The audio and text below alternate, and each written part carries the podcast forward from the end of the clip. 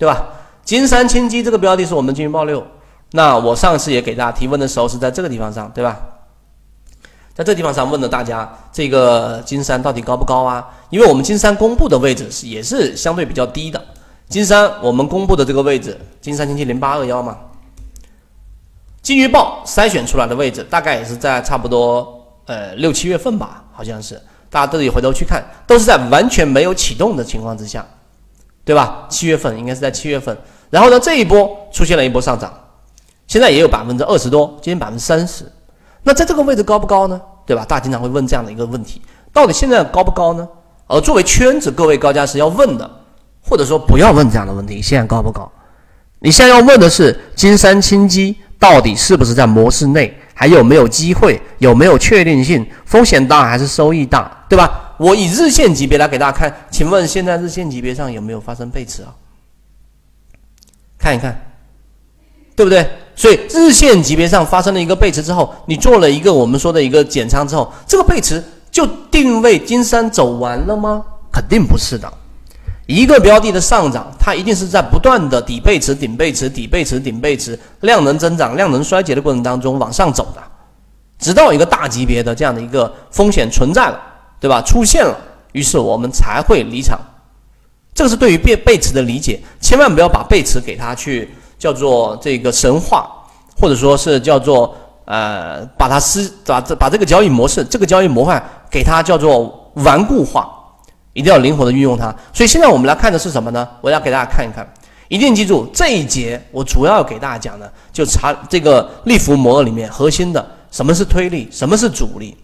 我们在交易过程当中最能够帮我们提升成功率的，今天在高价值会议当中里面。高价值端专门八月份的这个进化主题当中要讲的就是这个阻力跟推力。为什么？大家可以看，我就以金山经济来说，在大级别上，对吧？我这里面画了一个高低位的一个黄金分割。现在我们要从从上而下来看的话呢，金山经济线所处的一个位置是刚刚突破百分之八十，看到了没有？进入到黄金分割的这个压力位十六块二毛一的这个区区域当中，而这个区域距它还是有空间的，所以这个区域是属于真空区域，这是第一点，大家要明白的。这是第一点，大家明白的。第二个，大家要知道什么呢？在这个位置上，筹码程度应该是怎么样？我现在没打开筹码，你大概也能知道。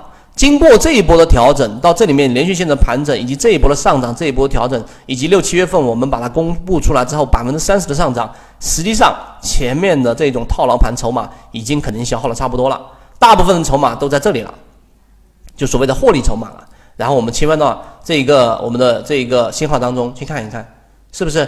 你看金山金基。从这个位置开始，它就已经开始满盘获利无抛压，百分之九十九点五的获利盘了。所以这些筹码都是短期新入的一个筹码。所以在中长期方向来看，金山它这个位置还是相对来说比较安全的。这第一，第二，那哪个位置是我们低吸比较好的一个区域呢？这里注意看，对应七月中旬发生的小背驰啊，在一个涨停板之上，涨停涨停，它具有我们所熟悉的这个涨停复制的。这样的一个区域，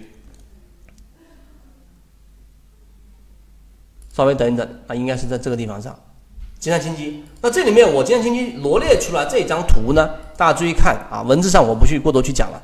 第二个就金山清基最近的这一个最难的低吸买点是在哪里？是在这里。跟随过程当中啊，就怕一个标的出现上涨之后。然后你再也没回头去看它，或者说当它出现我们所说的买点的时候，你根本就不知道。我把图放那么大，真正的金山清基 Helen 在这个地方上拿了一个涨停板，对吧？这地方没有离场，那这个时候盈利打回去了吧？是打回去了。但请问在这个地方上发生了什么事情？我这里面为什么写最难的低吸的一个难点？其实所谓的缠论用到后面，择期缠论里面用到后面，你就会非常非常的熟悉。啊，举例子，在这里面到底小级别上发生了什么，你都不用打开去看的。包括在这里面，它已经在小级别上方形成了一个中枢。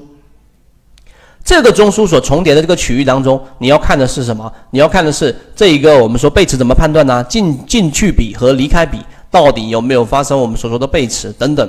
那现在在这个点上，我们可以看到它这里面其实是存在着一个低吸买点的。那这个低吸买点是什么呢？我把这个点上放大给大家看。我们在跟随过程当中，其实最主要的就是要让自己我们清楚哪个位置主力跟推力这两者之间的一个差异。今天这一张图，大家就可以，我相信对于各位高价师来说，一定能够更加深入的去理解我们在买卖的过程当中，怎么样让交易落在一个安全的点位。第四点，我这里写的是奔走当中喘息啊，你可以把它理解啊，说的稍微，因为很多人喜欢说的很玄妙、很玄，我不太喜欢这样子，但你可以把它理解像一个人的呼吸一样，对吧？他的呼吸就是呃。一笔下去，一笔上来，一笔下去，一笔上来，一笔下去，一笔上来，等等。那这过程当中，有时候阻力是大的，有时候阻力是小的，有时候推力是大的，有时候是推力是小的。这个原理大家都懂。那你明白这一点之后，我把它拆解出来了，我把它进入到了十五分钟级别。大看金山今天的十五分钟级别，在我们说还冷那一个拿到了涨停板之后，又出现一个跌停板。那这个过程当中到底发生了什么？请注意。如果你看到这张图，你还不知道是在哪个区域的话，那实际上择期缠论你还没有啊很熟悉，还要再再去过一下，或者说再去实践过程中运用一下。刚才我所罗列出来的金山金基的十五分钟图是在哪个区域啊？方便大家理解，我再回到这个界面。实际上，我们刚才给大家罗列区域是一个是这个区域，看到了没有？跌停板之后的十五分钟，以及十六块十四块六毛钱这一波下来这两个区域。我圈出来这两个区域，大家记住了啊。然后到下一个界面，就这个界面，这张图就是今天我要最终要给大家讲的了。那你可以看到，到底这里面其中发生了什么？一个是这里十四块六毛钱这一波下调的过程当中，这里面在形成了一个小级别中枢，这里面形成了一个小级别中枢，没错吧？对不对？那我这里面 A、C、D，对吧？A、C、D 这里面过程当中呢，它 A 段、C 段、D 段。然后包括这甚至这一段，你可以把它列为一段，都发生了什么？在这里面过程当中，你看蓝色这个线，它实际上呢，它的这个比已经是做了一个缩短的，所以大家经常会有疑惑啊。刚开始我们都会对缠论说有疑惑的是，到底怎么判断背驰啊？啊，有人说是看柱，有看柱体面积，也有看均线缠绕的这个平均趋势力度，也有看比，到底哪一种？其实都一样。他们本身最终就是要判断在下跌过程当中那个力度的变化，而这个力度的变化就是我们所说的阻力和推力的一个综合结果，明白了吗？综合结果啊，在这一个地方我稍微停顿一下。其实这个地方上，如果你能理解了，你就能知道这一节课的价值在什么地方。我们这一节例行啊，这个高价值会议主要啊就是要传递这个信息，大家感觉是不是有收获？觉得有收获的话，打一下有收获。每一次大家都可以把自己所思所想写在评论区里面，我都会去看啊。然后有疑问的，我也都会去给评论，或者在进化岛当中高价值的这个圈子当中。好，我们继续给大家看。所以这个变化你对应下来的就是 MACD 的。如果你去看 MACD 的这个定义，你就知道了十二日均线跟二十六日均线的一个差值，以及它的一个九日均线的一个最终的一个差值的一个出现的柱体面积是正数就为红色面体。啊，是负数就是绿色柱体面积，所以反映出来的也是上述的这些内容，所以这里面它其实在这个地方上就形成了一个背驰买点，对吧？那同样的，这一个涨停板之后啊，我们说那个 Helen 错过的这个卖点，也其实不能叫错过卖点，你没有离场，结果在这里面发生了什么呢？这里面同样这个 A 一跟这个 C 一，大家看到了没有？有没有发生一个很明显的背驰？就无论你从 MACD 柱体面积来看，还是我们所说的这一个。呃，这个比来看，它都是发生了背驰，所以于是乎就出现了刚才我这这里面所画这张图，什么最难做的一个低吸买点啊？如果作为真正的模式范围之内，这几这这根 K 线和今天的这一个大概在一个点以下，都是一个较难的低吸买点啊。但实际上呢，在我们的模型范围之内，你看啊，对不对？它实际上就是一个模型的买点。所以今天这一波推高，大家还可以看明天的，大家还是可以看明天的。我只是在这里面用我们的这个呃模型来给大家演示。所以明天即使金三天出现一些问题，它的风险性也不是特别大。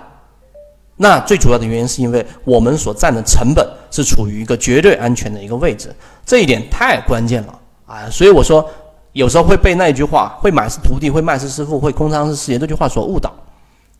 如果作为模型交易者刚开始去构建的时候，你的买点特别重要，对吧？我相信这一点，很多我们的高价值都会有这个很深刻的这个感受。例如说何先生啊、狮王啊啊，包括班长、副班长，他们经常都是买到很低的位置啊。所谓很低的位置，当然是从现在来看之前了，对吧？所以这个其实就是有它的考量在里面的。